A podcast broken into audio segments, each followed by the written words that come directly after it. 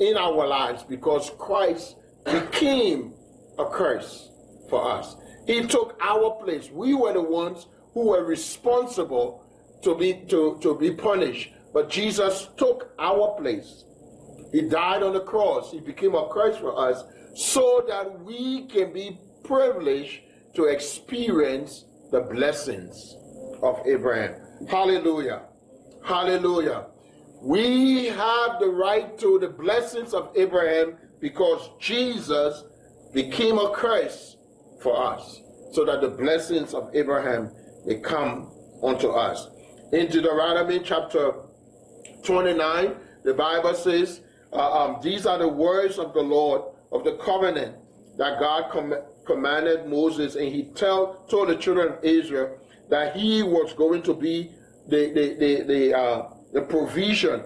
He was going to to to to make uh, uh, make a provision for them for them to experience the grace and the power of God in their lives.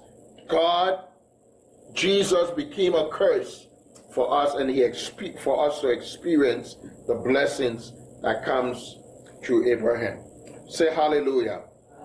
In in um, Deuteronomy uh, um, chapter twenty eight, uh, Moses shared with the children of Israel concerning all that God was going to do to them as they ble- uh, uh um, became obedient to Him and follow uh, um, His words. In Deuteronomy chapter 28, verse 1 and 1 to 3, the Bible says that God said, If you will listen to my voice, if you will hearken to my words, then I will cause all these blessings to come upon you.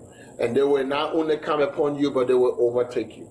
Amen. God desired to bless us and to manifest himself, but it requires us to, to be obedient to God, to follow him, to walk in his ways, to walk in his footsteps. God wants us to do all those things that he called us to do, and we need to be faithful. Amen. God has done his part. We are in a covenant with God. God protects us. He is Jehovah um, Nisi. God uh, uh, is our shepherd. He guides us. God is our peace. Um, he's Jehovah Shalom. God is our healer. Jehovah Rapha. God is our righteousness. Amen. He wants to be all to us, but he what he's asking us to do is to obey his word. Is to follow him. Amen. Um, all of us know, those of us who have children know that it is so important for